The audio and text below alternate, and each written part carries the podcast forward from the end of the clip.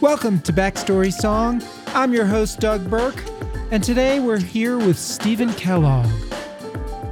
Stephen Kellogg is an American singer songwriter who has released 17 albums and performed more than 2,000 concerts in 21 countries. One of Stephen's passions has been visiting military bases to perform for the servicemen and women serving abroad.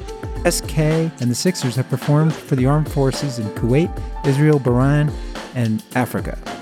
Rolling Stone said, Objects in the Mirror captures the talent, spontaneity, and humanity of Kellogg's songwriting. He was born and raised in New England and lives there with his wife, four daughters, and their cat Holly. SK is an imperfect authority on managing testosterone in an estrogen filled household.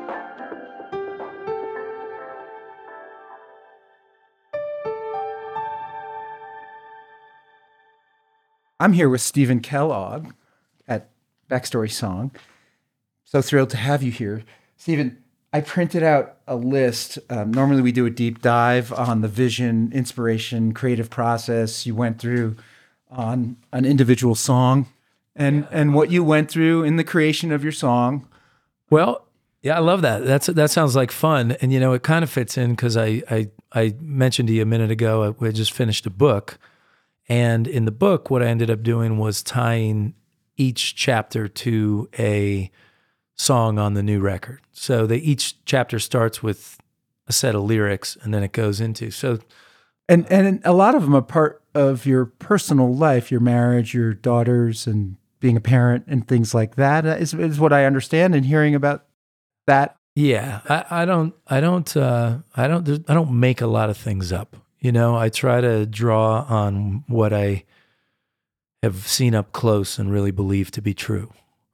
Um, so it doesn't always have to be my life, but it's usually if it's not mine, it's someone that I know, and that gets you in trouble sometimes because people see their lives in your songs. But uh, you know, my goal is never to wound, but just to kind of report the truth as I see it, and and uh, so you never know, Doug. You might end up in one of my songs after this because every, everything's fair game, you know.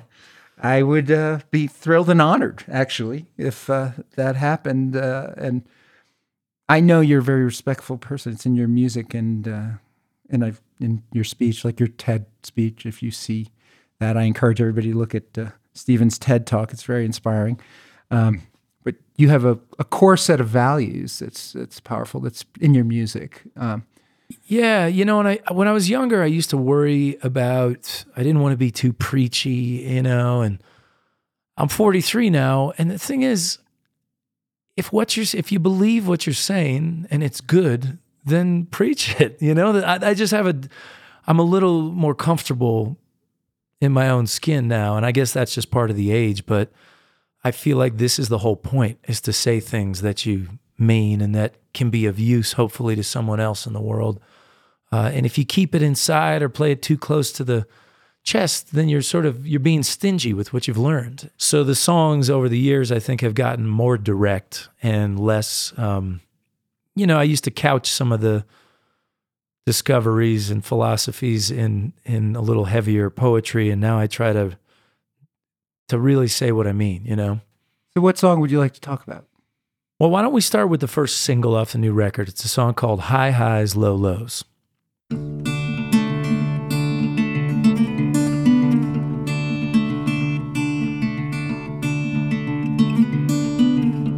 The one making a decision always ends up second guess. That person less decisive who believes that they know best. I wouldn't change a thing, I would make the call again. Shame on you, you could have been a friend. Now it's hard to hear the measure that was with me all the time, like it was in the beginning. But the past is hard to find. Do you think we'll ever feel the way we felt when we began? Do you think we'll ever feel that way again? Highs and low lows. Only one way that the river flows. Was it comedy or tragedy? Both I would suppose. high highs and low lows. Well, that time in Arizona when we laughed until we cried. All the sleepers in the van, And this was one that um, that I wrote because I had been having, I'd, I, I had had a really tough um, professional situation about two and a half years ago. I thought to myself, it was truly a midlife crisis. I thought, okay, I've accomplished a lot, but not what I wanted to. It's been so different than what I thought I wanted. And I'm here at a place in my life where even when I'm winning, I, I sometimes feel like I'm losing. And I just, so I was kind of having a little bit of a pity party. And one of my artist friends, Eric Donnelly, came over the house and he, and uh, I told him what was on my mind. And in a very Zen way, he said, Kellogg, you just got, you just need a good, new, good idea, buddy. Like, just do it, man. I mean, I know it sounds so simple. You know, it sounds like I'm just being cute here, but he was kind, but he kind of just told me, come on, man, you got this.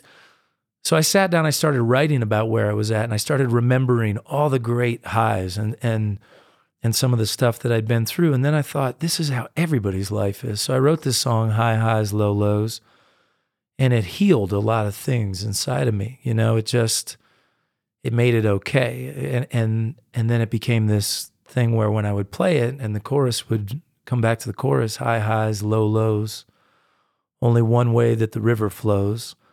Was it tragedy or comedy? Who really knows? High highs and low lows. Oh, those high highs and low lows. And that felt like it just equalized things and made it okay. And it seemed to work for other people. So that was really one of the seeds for the new batch of songs. You know, that, that once that song came in, I thought, this is fun. What if I could write songs that could heal myself and maybe others too? You know, what else is on my mind? And and from there, kind of got running with the other songs. And the album and the book have the same title? They do. The album is called Objects in the Mirror, and the book will be called Objects in the Mirror Thoughts on a Perfect Life from an Imperfect Person. Originally, I wanted them to come out together, but it turns out writing a book was a lot harder than I thought it was going to be. And it just took me about two years longer than I thought. So, um, but it's done now. And, uh, you know, it, it, that subtitle, Thoughts on a Perfect Life from an Imperfect Person, is really the crux of what the book is. You know, it's essays that are, you know, the, the first part of the book is relationships. So it's marriage, kids, parents, friends, heroes, you know, and the second part is everything else that really matters time, health, sense of humor, forgiveness, integrity, legacy, you know, work. Um, and I tried to just kind of get under the hood of the best stuff that I'd learned in each of those, you know. But before all that, I was doing it, kind of doing that in the songs anyway. The songs, in so many ways, are cover the same exact topics that the book does, you know. So high high and low lows, uh, which is a universal thing. Yeah. Humanity. Yeah. Uh, what are you trying to say in the song? Well, really, I'm just I'm just saying, um, y- you know, it's it's it's a it's a kind of a raise your glass to the good and the bad to life. You know, um, I joke around that it's like ACDC for middle aged people who like Americana music. You know, it's an anthem. It's a folky anthem, but it's an anthem. You know, where really like every chorus, it's like, all right, let's sing this one. Let's let's let's acknowledge that this is a roller coaster, but that's okay. This is life, and and we're lucky to be here. You know. And as the audience sung along easily? Yeah, I hoped it would be that, but I just wrote the song and then we recorded. I thought this could be good. And then I did my first, I remember before the album came out, I played it in LA and I knew it was going to be a fun one to do live. And uh, it, you know, you can feel sometimes you think it's going to go one way and it doesn't, but in this case, it, it exceeded my expectations. So you've only played it a handful of times live? Oh, no, no, I've played it a lot now. But when I first started When playing you first it, started playing. you know, you write the song and you think it's solid and done, but then when you put it in front of an audience, you kind of find out. And are know. they picking up on the anthem? And Oh yeah, Yeah. Oh, yeah, cool. yeah. Cool. No, it's been it's been a it's can't been a wait to see great it. uh, it's been great fun to to do live. Yeah. And so tell me about the production of it. Uh, you know, you you write it. It was like you write it in one sitting. Your your friend provokes you. You're a creative person saying you need new ideas. Like Yeah. Stephen Kellogg needs new ideas. You're you're like this fountain of ideas. Yeah, yeah. No, well, he told me, he, told, he said it has to be a good one, but you know, what do you want to do next? And so, well, in a song like that, uh, I wrote it and I took it out and played it live. Felt there was a connection. Um, realized I didn't really have enough of the highs in there. I had more of the lows. So I wrote some other verses. Just kept hammering away at it, and then, um, and then my friend Eric proposed kind of a different feel than I we had been playing in it, and that's when it really just opened up and made total sense. And that's the way we, we recorded it. Um, So you tweaked the melody with the different feel? no, Or- it's just kind of a different um, finger picking pattern that that uh, that he actually plays on the record. And he plays it beautifully, and I do sort of a dumbed down version of it when I play it by myself live. But when I'm doing a band show, he'll he'll play it and uh, does a lovely job. It just brought it home in a way that made it even more connected, even more. You know. And in terms of the production, the production on the whole new album was the same. We worked really hard on making the song arrangements to our liking and making sure that the words were exactly what I wanted them to be. And then we just went into the studio with great musicians and we just cut them live. We did all the basics in two days. Um, and then we did the background vocals and overdubs in two days. Then we took it home for a few days. Then we spent two days fixing things that we didn't like, in as much as you can, because when you record live, everything's we're all in the room together, bleeding into the mics. So you can't fix a lot, but you can fix a background vocal or something like that, or redo a guitar solo, or and that was it. Six days, Wow. twelve songs, t- six days. Uh, I had my family in the studio. I knew that would ground me because it's a lot of pressure, and you know you're you're invested. I just thought they come they came down, hung around, and and it was uh, to help inspire you to have them there. yeah, know it just it just reminds you that this isn't brain surgery. It's fine. You know, if the song doesn't come out, it's okay. You know, you can't. You can't it's easy to be. Int- I'm an intense person, and uh, and that is a very grounding force in my life. You know, So high highs, low lows is the first chapter of your book? it's not. No. It falls. What what did we attach that to? We attached it to the chapter about forgiveness, which is actually the eleventh chapter, but it's the first single off the record. So I sometimes feel like it's for something like this. It seemed like a good place to start. It was the first song we shared with people, saying, "This is the new album." You know.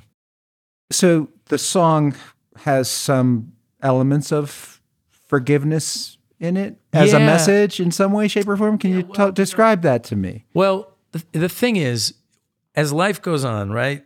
We go through it, and you can it- you can sort of amass a list of grievances if you're not careful, you know, of everything that didn't go right, all the lows, you know, and you can end up really reaching back for those highs. Oh man, when I was in my late twenties, I could have been the president of that company, and then they passed over. You can you can get hooked on what was, you know. And so these peaks and valleys of a person's life can just call to you and they can sort of derail middle age. And here I am, I'm, you know, I'm now in middle age. So I'm looking at my life and saying, well, you got to make your peace with what did work out, with what didn't work out, and and that is where the element of forgiveness comes in. You got to forgive yourself for the things that you got wrong, forgive others for the things that they might have screwed up for you. And you know, and, and in this particular song, there's a, some relationships that are outlined where I had felt quite attacked by some someone I really cared about and struggled with that for quite a while, and then came to be. pe- I forgave that person for whatever they were feeling about me, and for whatever they wouldn't forgive me about. You know, I just it's like letting that stuff go so that you can keep writing new chapters in your life. Yeah, a lot of us uh, carry that grievance around like a backpack, you know, everywhere we go. Right. Totally. And Anne Lamott says uh, holding a grudge is like drinking rat poison and expecting the rat to die. You know, like some. I think I'm getting that slightly wrong, but it's like you know the idea that you it's misplaced. It's just it's a heavy load to carry. Why why why bother? You know, you don't have to keep. In, in my chapter of forgiveness and sort of in the song, my point is like you can forgive someone without condoning what they did. You know, and without needing to be best friends. You can just forgive It feels good. Uh, and that's been one of the most powerful messages of the last few years for me. It's like a secret weapon, the power of forgiveness, and uh, and it's definitely crept into this song, but, but a lot of the songs on this new record, you know.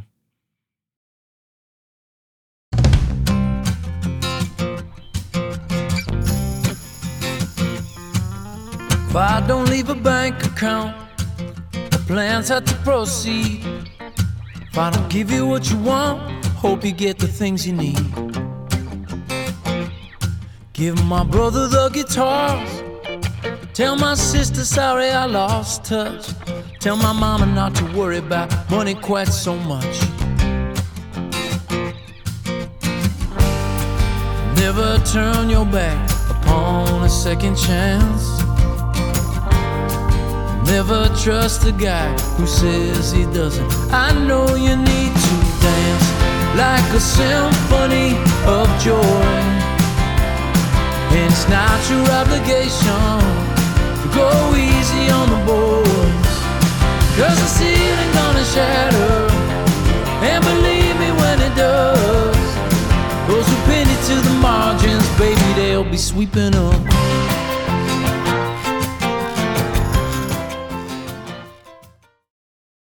Well, we'll go to something a little lighter for a minute. There's a song called Symphony of Joy on there.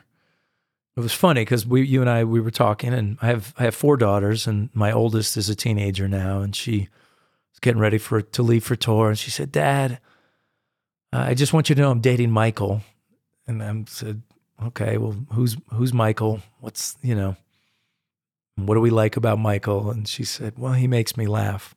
Of course, I meet the kid, and he's not funny, but Anyway, um, you know, I called my daughters into the room and I said, "Look, I just marry whoever you want, but I would love it if you married someone that dances because I think it says a lot about the way that people live their life. They don't have to be good dancers, but they have to be willing to. Because I know my daughters love to dance." And I just thought uh, they have to be willing to go out with you. I mean, like in, on the dance floor, you know. To me, that's a that's something you should look for in your future. And of course, you know, Greta, my daughter's five at the time, looking at me like, "Why are we talking about who I'm going to marry?" But we're, um, you know, I had this, and then I went off on tour, and I, um, and I wrote this song, "Symphony of Joy," and the chorus is, you know, it's an encouragement to dance like a symphony of joy, you know, and then the next line is, "It's not your obligation to go easy on the boys, because the ceiling's going to shatter." And believe me when it does, those who pinned you to the margins, baby, they'll be sweeping up. And I wanted to write a really upbeat song, something to kind of remind them about our conversation that, you know, marry people, look for people who are going to meet you where you're at, you know, and not try to dim your star in any way. And also, I wanted to speak to the fact that everybody, I know they mean well. So if you're listening and you've done this, don't feel bad. But people come up to you, oh, you got four daughters. Oh, I feel bad for you. Oh, you put them in a convent. You know, like, what are you gonna? You got better get a shotgun.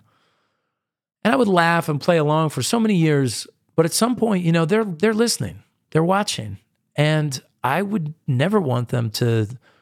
I wouldn't want there to be any ambiguity as to I'm the luckiest guy in the world. You know, uh, four daughters, that's perfect.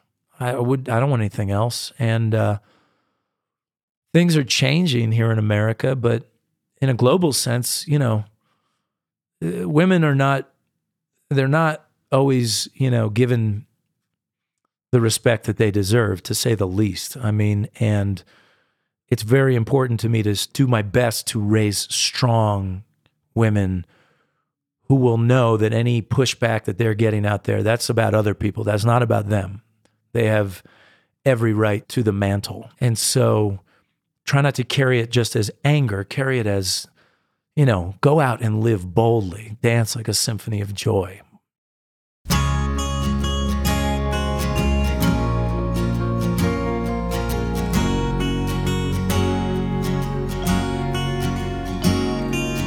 This is a song for our daughters.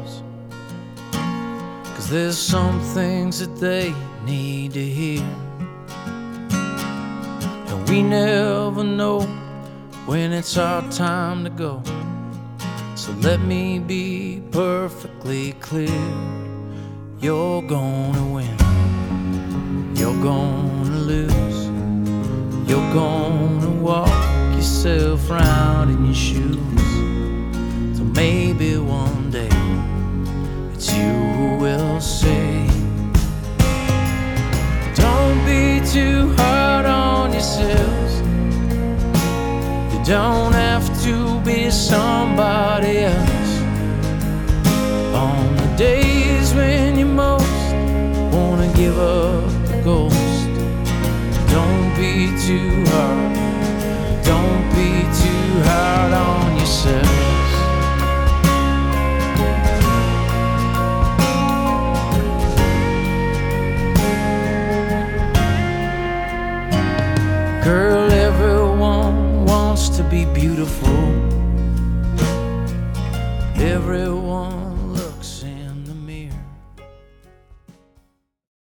You've written another song called Four Daughters. Yes, I, well, we have four kids, and then I have "Song for Daughters." Oh, Song I for have- Daughters. Song Yeah, for Daughters. Sorry, and that's sorry, also sorry. on the I, I'm mixing them up. Sorry. No, I know. I'm like Raffi for adults. I have all these these so- these family songs, but uh, "Song for Daughters" is kind of like you know when you're leveled by the challenges of life, try not to be so hard on yourself because we've all been there. You know.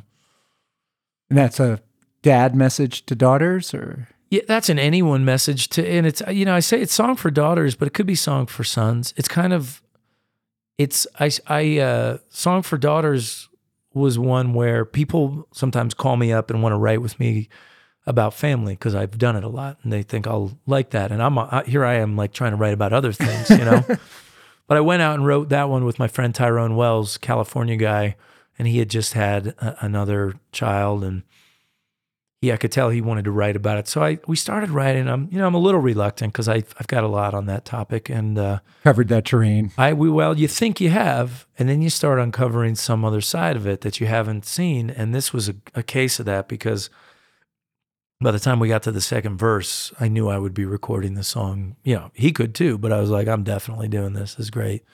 Um, and and it became a song for my newly widowed mother and my elderly grandmother and my divorced sister. And again just like how can we live in a world where where women are second class citizens in in mass millions of them in countries where they're it just this this is not okay you know? This is not it's not right. And you can say well it's cultural and we need to respect each other's cultural but if someone said to me, well, slavery is cultural, you know, the South, they believed it was okay. Well, they were wrong. There are things where it's just slavery is wrong, you know? And some of what's going on with women in other countries, especially, is wrong. And it's not it's not about being an intolerant person. It's about just saying like, this is this is not okay. So we got it has to be confronted. And it's a I wish it wasn't so, but it is. And uh you know, my daughters are fortunate. They live in America. They live in a very progressive society. They don't necessarily, you know, their their battles feel maybe feel a little smaller, but this is going to be an increasing thing as as we move forward in civilization. This is going to be addressed, and the people who have the power and eh, eh, you know are going to not want to give it up necessarily. So it's got to be, you know, it's important to me. So I, I end up writing about it a fair amount. You know? Yeah, you have to call out the problem to recognize there is one. Yeah. Yeah, for sure. And, you know, and they're maybe a bit young for, you know, some of the heavier stuff that I've seen in my travels in the Middle East and places like that where you, I'd rather, I'd rather overeducate them than undereducate them. You've played in front of our armed forces all Many over times, the world, all the time. Yeah. which is, you know, thank you for doing that. My Um, pleasure. Tell me about the songs that you play there that resonate with the troops and you know, what do you put on your set list and and uh, Yeah. and tell me about those songs that well, or have you written any songs from that experience? You know, I haven't written that much directly about that, but it's factor. It's in me. It's a. It's in the fabric of every of all the songs. You know, it changes you. You go and you see. You see the role that America plays in in a in a, the international scale, and you can't help but be changed. You travel to if you're in Africa and, you're in Kuwait and you're in Bahrain and you know you just go to these places and you you you can't unsee things that you've seen you know and you realize the commitment of our armed forces that's just independent of any politics these are just people that are giving their time usually away from their families for long long stretches to preserve some version of good behavior was a term I heard you use earlier, and that's kind of what it is. If you know, just trying to keep some semblance of peace and some semblance of uh, some kind of international standard across the board. Yeah, Now- recognizing bad behavior and calling it out and saying, And there's "Hey, exceptions. we don't want that." Yeah, there's exceptions, of course. You know, you know, some we get really hung up nowadays with. There are exceptions. It's not a blanket thing of all armed forces are perfect and great. I'm not perfect and great. Like these, you know, there are problems, but there's also at its core a, a, good a good thing that that goes on there. And I think that where my music, where we connect, you know, myself and the armed forces, is that we are mostly doing what we're doing for our family, for our country. We're trying to be good people in the world. We're doing our level best and we're making sacrifices to do so. We're scrapping. I've got a song called Fourth of July, the chorus of which is, you know, this is my life. It isn't much, but at least it's mine.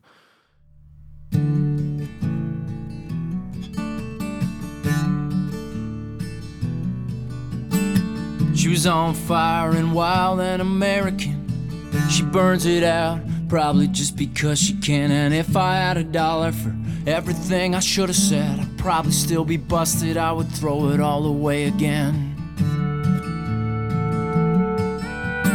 Lightning bugs light up all across the southern sky. Some guys get it all and they don't even need to try. I watched you roll away, but you didn't even say goodbye. And now I hate the night. I'm guessing that's the reason why. And this, this is my life on the 4th of July. It isn't much, but at least it's mine. Got in my van, ended up in Boston. Thought about my friends and how easily I lost them. I'd do it all again, I leave everyone exhausted. Some folks get a break, me, I never got one. I thought of you at night when I would drink too much. If you thought about me too, you never tried to get in touch. Went back to school and I ran into some guys I knew. We started up this band, but we couldn't seem to get it through.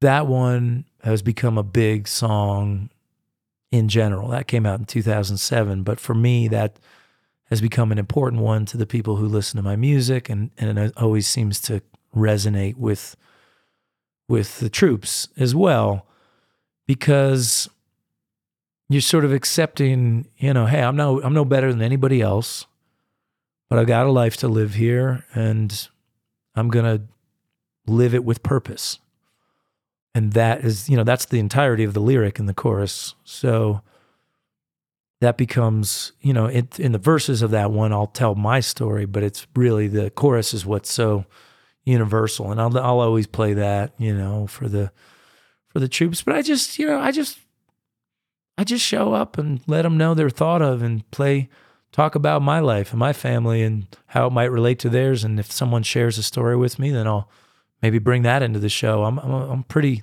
pretty spontaneous uh, performer in that capacity. Would you call uh, Fourth of July a patriotic song? no, What is it about? um, no, it's it's a it's a sort of just a human interest kind of a. Again, a lot of my songs I think are are anthems to being alive and and making it through the hard times and and living to living to die another day and and find some more joy and do some more good work before your before your time is up. So you could probably characterize 40% of my songs as that, you know, but that's that's fine. I mean, Willie Nelson, you know, he only, he's not like he's covering a a huge array of topics. He's just looking at it from different angles, you know. And I think that that's the kind of body of work that I'm trying to create too, where I'm less worried about talking about everything than I am about speaking comprehensively on the subjects that are really important to me. You know? The Fourth of July is a very specific personal experience story.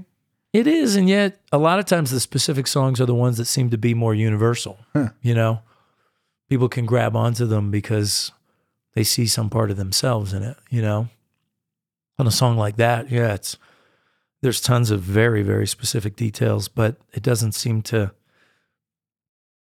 It seems to connect to a wide audience. I don't know. Maybe I'll play it today and I'll look out at the audience and see what if they're connecting. But I think I think they probably will be. You know. And you did that with the Sixers? I did. Yeah. Uh, the Sixers were a band that was with me for 10 years, and some of the guys are still play with me sometimes, and some don't. And, uh, uh, but in most cases, yeah, I just, you know, those songs, I, I never really looked at, at anything as this band or that. It was just, these are just the songs that have come out of me over the years, you know? So I'm interested in in the writing experience of that song. Like, did that just come to you? Yeah, that's it. That one was uh, we were in Herndon, Virginia. It was the third of July, and we were playing a festival for the town the next day, and we were having a little acoustic rehearsal behind the Stonewall Jackson Inn. It's amazing that that's there in my brain, but that's where it was. So we're sitting out in this field and we're having a little acoustic rehearsal, a couple acoustic guitars singing the parts, and we're all getting starving because you know we we're at it for a couple hours. We're about to go back inside, and there's it's dusk, and the fireflies come out, and that was one of those songs where the words just they were just there. I don't even know, and I just got down on my knees and I wrote them in my notebook, and the band was knows not to interrupt me if something like that's happening. It was, I don't know, 10 minutes, 15 minutes. Just poured out of you. And the music, you know, you kind of tweak after you shape, shape a couple lines. But I mean, not all songs are that way, but that one was, you know, it was just, it's, you're just like a vessel and it's stuff's just kind of there and it's about as close to spiritual as it gets, you know?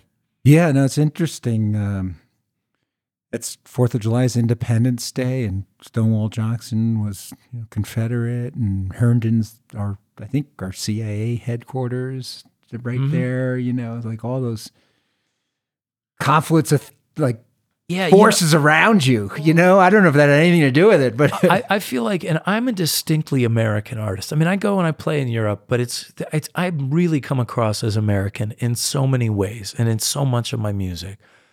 But my problem with songs that are quote unquote patriotic is they get used to alienate. You know, they get used to push people. You're not a patriot if you don't like this song. That's just not true. You can be a patriot and disagree with things. And we're in a situation here where we're we're we're repeating history because patriotism is being used as a political tool to say you're with us or you're against us. It's just not true. You know, that's not what made this country great ever. And uh, proud to be an American because at least I know I tried. You know, that song gets used in some disgusting ways. You Yeah, know, and yeah. it just so I can't get behind it. You know, but it's not. I'm sure I could, if if it weren't being used in that way, I wouldn't have a problem with the song. So I don't really write anything that's like "Go USA" for that reason. But I am my kids are very clear on how much I love America. I could never be happy in another country. I would go down with the ship if I had to, you know, here. But so I think of myself very much as a patriot, but I sort of detest patriotic quote unquote songs because I, I just see the propaganda that they get used as. well, I'm sorry I asked you if that no, no, was no, you shouldn't be because it's a good chance to talk about something that I'm passionate about, you know? But yeah. because your music is labeled Americana. Yeah. and, and it, you know, and that is a First Amendment word. Not is it? Yeah. What's you know, the, do you and- know and the history? I it? Don't know. The, I don't know the history of it, but it's not saying. It's saying it's from America. You know, it's it's Americana, and we have unlimited voices. We have in in our country because of the First Amendment. Right. You know, there's infinite number of voices in Americana, and all voices should be heard. You can disagree with those voices. And that's your right to do so. Totally. And that's a foundation of America. Totally. And that's a foundation of Americana. Yeah, that's a cool definition, and I, I, uh, it's hard for me right now in 2020 to. I resent feeling, you know, pushed out of the, you know, distinction of patriot because I don't share some of the, you know, political stuff that's going on, and I just I think of John Adams and I think of the real patriots and these people, and they were just. I don't know. It was we've it's a you know we're, we'll get through it, but it's an interesting time to be an American right now. Tell me about your love songs. Yeah, that's another forty percent of the songs right there. Love songs. That's the other. That's uh, um, yeah. You've had a long love story. I've been very lucky. You know, um, I met my wife when we were fifteen, and you know, through a, some cosmic luck and and a, a bit of hard work, you know, we've had been able to be together the whole time and share this experience without, I think, holding each other back, you know, from living our own individual lives too. So, um, so in the in terms of you know romance, Kirsten, my wife, uh, is undeniably. I understand love through her, you know, romantic love, and so she's in the songs. But I write in the broad sense about love, not in a way like, you know, you don't have to have been with your high school sweetheart to understand what I'm writing about necessarily. And from there, you know, from there, the love songs, the thing I, the thing I end up, I've got a few that are just like out and out odes to love, but I, but again, I, I also write about the struggle. Real love is, you know, knowing all the buttons you can push in a person and choosing not to push the ones that cause pain, you know, and choosing to accept people as they are, not as you would have them be. How often does somebody get married and then, you know, gradually shift who they are to accommodate and until you're sort of like, I don't know if that's till you've till you've sort of given up maybe your core, you know, and then people get divorced and think, you know, and, they, and it just keeps going sometimes because it's hard to find the right people. You have to, you've got to care, you've got to communicate a lot. And sometimes you realize you picked the wrong person and you got married to just the wrong person. This person's never going to be uh, someone that can support you in the way that you need to be supported, and you, or you're not going to be able to support them. And that's painful reality. But uh, I kind of like to get in there and write, especially about the the journey through love and what happens if you can learn to see each other in, in the best light, if you can learn to accept the whole of the person, you know? So I imagine your songs are like your children it's impossible to pick a favorite, but can we talk about some of your love songs? They don't have to be your all time favorites. They just have to be the favorite in this moment while we're talking here on this podcast. Well, let's think about this. Let me look at this list. You know, I I, I wrote one called Love of My Life on the new record for as a as a gift to my wife for her 40th birthday.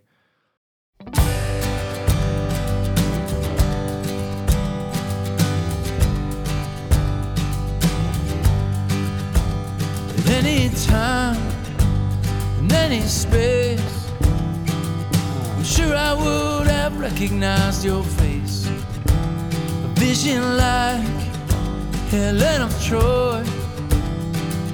You came to me when I was still a boy. It was you I had to find. And I could have found you blind. Of all the best memories that live in my head, it's you in those blue jeans on the day that we met. I knew right then we would be friends. You're the love of my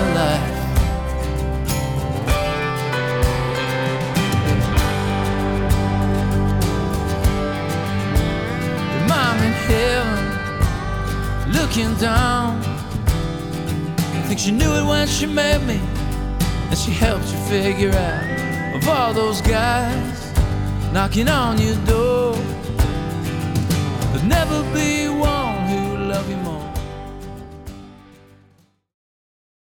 I that was one where I took it out to the audience. I'd written the first verse and the chorus, and I took it out. I remember I played it in Denver, and I could feel the first verse and chorus. Every I could feel the audience leaning in. Oh, you know, and the chorus hits, "You're the love of my life." People holding hands. I was like, "This is great." And then the song went on, and I, it kind of like lost the thread. So I thought, well, maybe Denver doesn't know what they're doing. I'll let me try this again. I played it again in Des Moines, and uh, kind of the same thing. And then I realized, like, okay, I haven't quite captured the essence of what it is to feel like you have the love of your life, you know? And uh, I just kept working on it. And we were about to go in the studio. And I was in um, Chicago taping a, an interview at this music store. And there was an old 1948 guitar there. I picked it up and started strumming a, a version of this song. And these bridge lyrics like the whole song again just kind of came together on this thing and this bridge came together that I had never written down or thought of and the bridge was and this isn't lyrically genius or anything but I'm just going to tell you what the bridge is. It says it's a this is a simple song about simple things. A boy and a girl and a wedding ring. Saying it's simple doesn't make it mean less. Oh from those blue jeans right to that wedding dress. You're the love of my life. And that was just again sitting there and I thought, this is okay. I don't need to make this song any more complex than what I'm saying. It's just like, we got lucky we're here and you're, you know, you're Yeah, the you- access of my world. You know? You think that people would be tired of silly love songs, but they're not. no. You know, Paul McCartney wrote, wrote simple songs about love songs, and And they're all great. I mean, you can hear a million of them. You hear it's, and they keep, they keep reminding you of what love is. Uh, this is going to sound a little new agey, but I, I think it's, you know, it's the gasoline that, that our hearts run on. And, and, you, it, the more tapped into it you are, the more full your life is going to be, and the less you have of it, the more miserable it's going to be. So if a love song reminds you of what's most important, God bless. You know, so is there a chapter in your new book on that on on love, and marriage? or- marriage, marriage is chapter one. Oh, Yeah, right out of the is- box. marriage is actually chapter one, and uh, it's it's a it's sort of a funny chapter because it's a lot of it's just my. I, I mean, people erroneously, oh, what a good husband you must be. Like these songs, I'm like, eh, I don't, I don't know where you're getting that necessarily. I mean, in the book, I share my many. You know, I'm I'm not. I do. I'm in the middle. I'm not the worst husband. I'm not the best. you right. know? And I always ask the artist when you play this for the person that you wrote it about. In this case, you very specifically, I believe, wrote it about Kirsten. Kirsten, your wife. Yeah. Yeah. How does she react? It's like, does she? She's cool. I mean, I think she liked it. She liked this one. I mean, she doesn't. She'd love me if I wrote songs. She'd love me if I didn't write songs. It's okay. So but it's not. here's like your postcard to her, or your your Valentine you've written. Like, I mean, are you expecting her to break down in tears and hug you? she's got a very even reaction, and I've learned not to be needy and need her to do anything more. It's like I'm just. It's just my offering. It's not how she reacts is not part of the deal, Uh, and uh, it's like it's like me saying what I need to say to her, and she can receive it on her own time. You know. And she does. She doesn't. She's never been real mad about a song. And you know, I'll give her a hard time sometimes because she'll come to the show and I'll be like, "Did you see any of it, or did you hang backstage?" You know, like it's she she doesn't. She's supportive. She likes my music a lot, but so when I played this, it was at her birthday party, which was we had uh, three couples over and we had dinner, and uh, and I said, "All right, well, this is one of my things. I wrote this song." And I'm sure what I can tell you with certainty, Doug, is that the other couples there were more impressed. and their wives are like, "Why can't you do that for me?" Well, totally, totally, you know, totally. And I don't want to make my wife sound like a humbug. I'm not trying to throw her under the bus because she loved it, but it was like she was like, "Oh, thank you so much," you know. But it was just like the other couples were crying and like, "Oh my god, how did you do that?" Like she was, you know, she was like, "I love you too, babe." You know, it was. She's just. uh it's cool. It works. I'm pl- uh, plenty emotional for both of us, so it's good to have somebody who's a little more stoic in the relationship. You know. So I always ask artists, do you watch the crowd and how they're reacting in a song like that? Do you, do you like love it when they start to cry in, in songs? Is that, Yeah. it- you know, I mean, is that kind of, you know, it's working? I what like, do you look I for? like tears. I tears tears is a tears is fun. Tears is really what I really want to do more than anything is connect with the people who are watching me play. And um, if someone is brought to tears, you know you've succeeded. To me, that's one of the clearest indicators. Um, but and it's funny, I was just uh, hanging out with a, a great songwriter named Andrew McMahon this afternoon, and we were discussing this very thing and saying that now, 20 years into our careers, both of us, I try not to adjust myself to the audience. I try not to, oh, you know, they're reacting this way, so I need to do this or I need to do that. But I do observe the audience, you know, and I do care. I just don't want to get off track from what it is that I'm, I believe, here to do, you know? And too often in the early days, you know, you walk in in a crowd and you just, you're, you're like a leaf in the wind, like, oh, the crowd wants upbeat, this, oh, they want, you know, and you don't really know who you are then, you know, and you don't really give them an indicator of what you do. And there, there's music for everything. There's music for partying too. There's music for for sitting quietly in a theater too, and people can receive it different ways. So my goal now is to go be myself. If I do that well, then, and I don't sound like a jerk, but then I don't care what the audience does. Right. I love it when they're when they get on my train, but do you have certain songs that are usual audience I cheering do, songs? but you know, more than anything, what it depends upon is the situation. Yeah. You know, out here at Sundance, you don't always get a shot. It's too chatty. You know, too many people just getting drunk and schmoozing. you know, there were a lot of people from LA here, and with the Kobe Bryant um, situation of his untimely passing, a lot of people who People were on the level. knew him, Yeah. and people were playing. Uh, in particular, I saw Rain Phoenix play a song, and her album is about, it's called River, about her grief resolution process. Cool. And uh, there were tears in that Love that. audience. There were tears in that audience. I love that. If you give if you give music a chance to do what it's designed to do, you can get there. And uh, you know, if you took ACDC's You Shook Me All Night Long and you brought it into a folk cafe, it might be confusing. And in the, by the same token, if you take high highs, low lows into a, a loud bar, it's probably not going to invoke a sing along. It's not an Irish, you know, uh, sea shanty, you know, thing for me, it's all about just you try to, as often as possible, put yourself in situations where you can do what it is you do. And then you just let the music work like medicine. You just put it out and it does what it's going to do, you know? How do you know when a song is done? A great question. And I've heard a lot of other songwriters answer this question, but I don't know that I have, um, which is amazing. But I guess it's just you just let it go at some point, you know. You can keep, you know. There's there. I have songs that are in theory done that I don't think are done, like I didn't quite finish, but you just you've already recorded them and whatnot. So, you know, uh, but at some point, the air can go out of the balloon a little bit with a song. You know, if you keep tinkering too long, you can lose the can lose the plot. You know.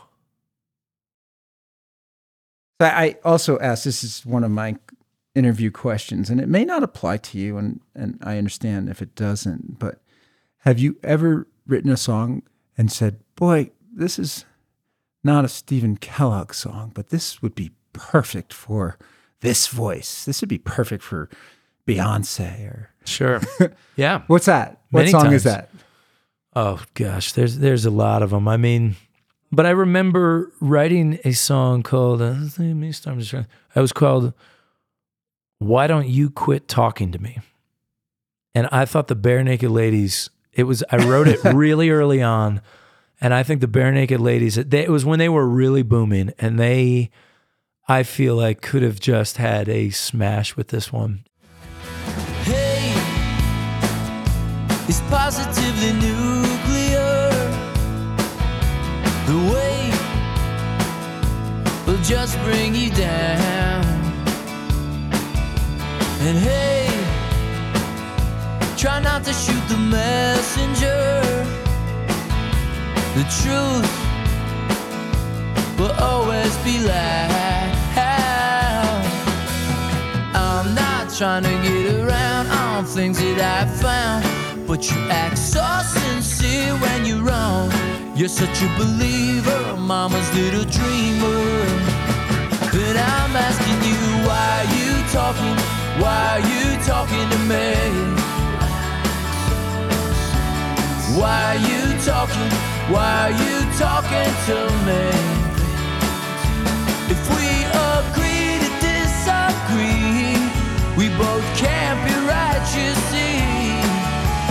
Why are you talking? Why are you talking to me? Listen, you know some people never learn.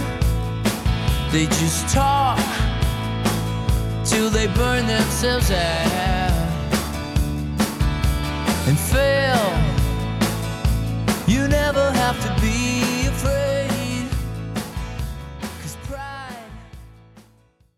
and it's so um it was so hooky in a way that I if I was writing for me, if like if I had thought it had to be for me, I would have I couldn't have made it as sort of sugary as I did. But because I kind of because it just seemed to want to go there, uh, I thought that would be good. I got another one called Shoebox Full of Proof that I've always thought Brad Paisley would would be you know great on. Um, and that's about sending notes home to your family while you're out traveling, and so that they, and this is this is based on my own life, but so that they have a, you know, my kids have these shoe boxes full of postcards that I've sent them from years and years, and I, you know, the running joke is when they're in therapy, when they're older, they can have this evidence that I was making an effort, you know. So we wrote a song, uh, another writer and I one day, J.T. Harding, and it had a country lean, and I thought Brad Paisley would just or Tim McGraw, you know, would just sound great on them. So never know. It's not done yet. I mean, the song's done, but Yeah, no, no. I, my goal is that my podcast listeners will somehow get it in front of those artists, and they will consider it, and uh, and it will become a top ten hit gosh, that'd be for nice. for them. No, that was actually I told you about Brian Richardson, Mountain Town Music, and he he said, "Oh, if you did that, you would make so many songwriters' dreams come true." yeah. Oh my God. I know. Like, totally. I play. I played at a at a festival this summer, and I played with uh, Beth Nielsen Chapman, and I were in a round, and she's a, she's in the songwriting Hall of Fame. Yeah, and she said Bonnie Raitt has to hear this song. Which song was that? It was a song of mine called Prayers.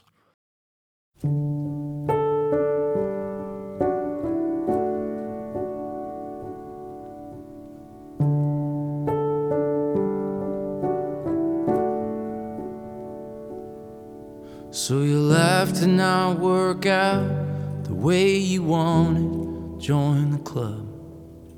The success the others flaunted killed off your remaining buzz. Nothing like you thought you'd be. Believe me, I've been there too. When life brings you to your knees and you feel like you can't move. Know that this is true.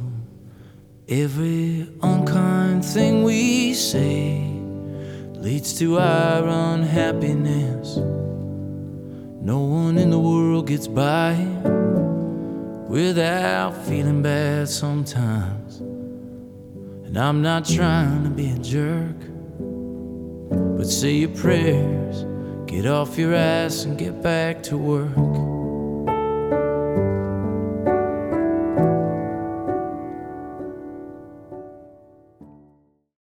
And she said, "Can you put it in the first person?"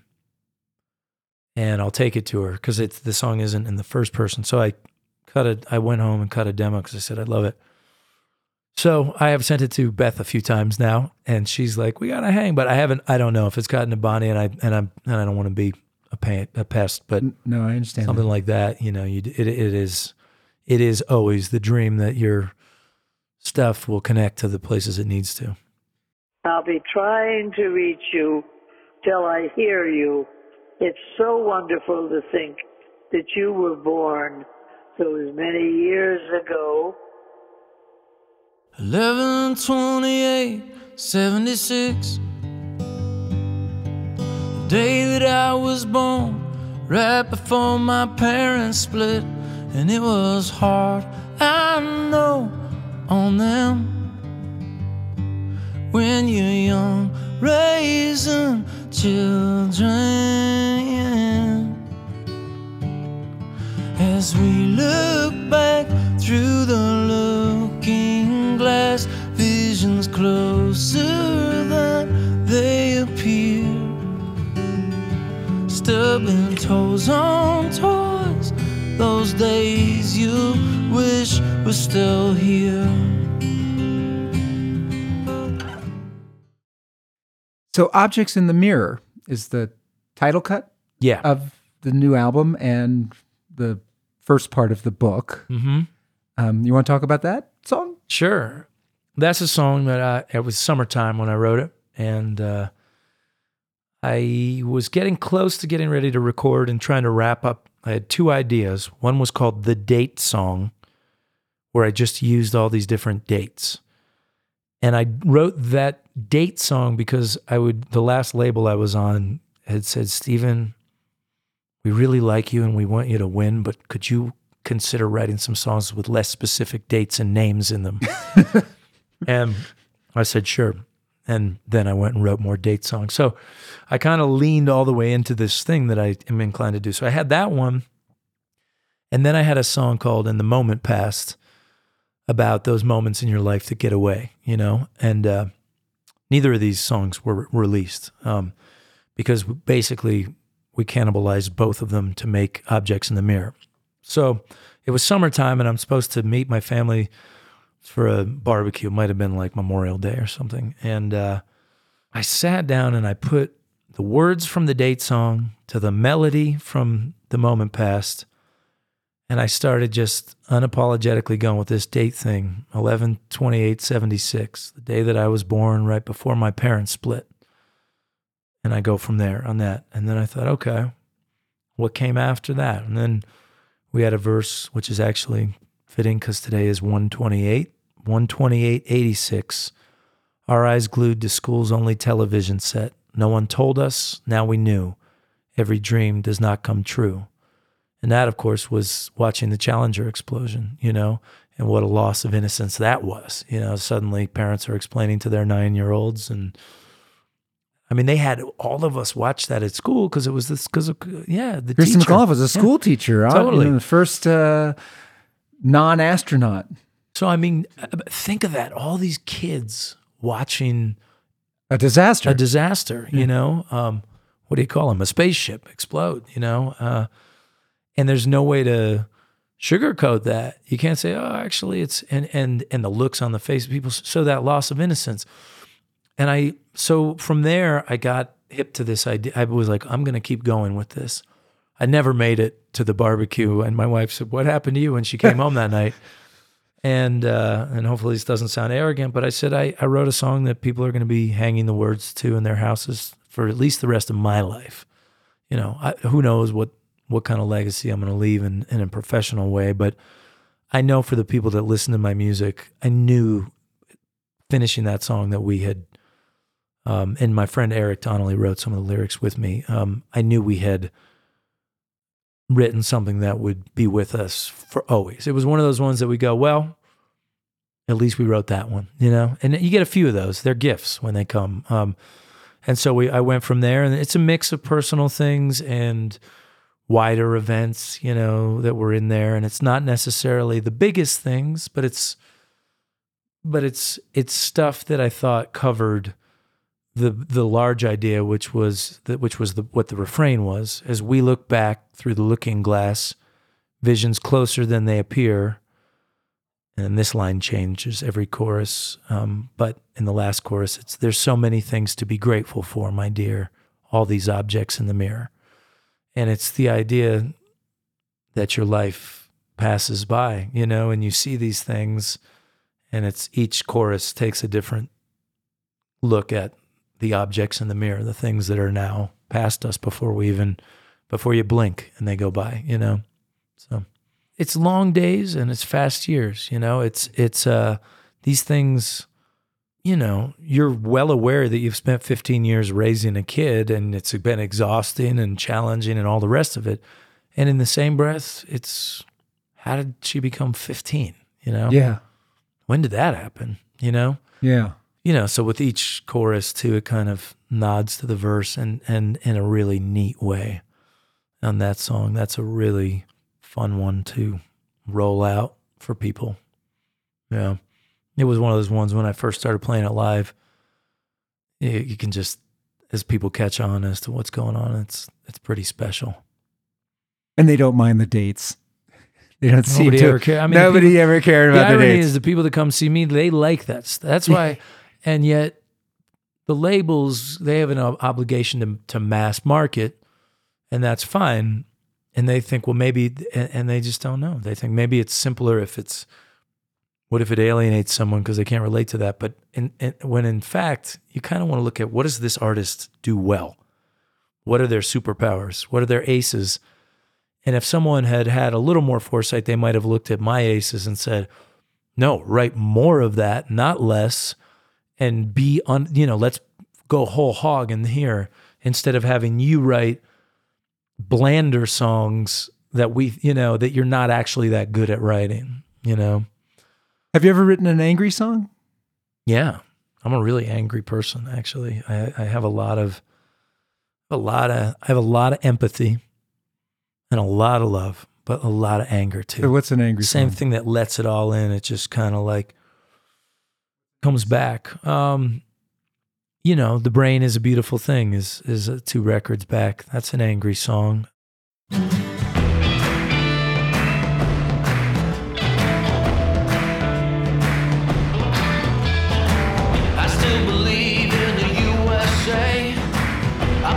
Taxes and I don't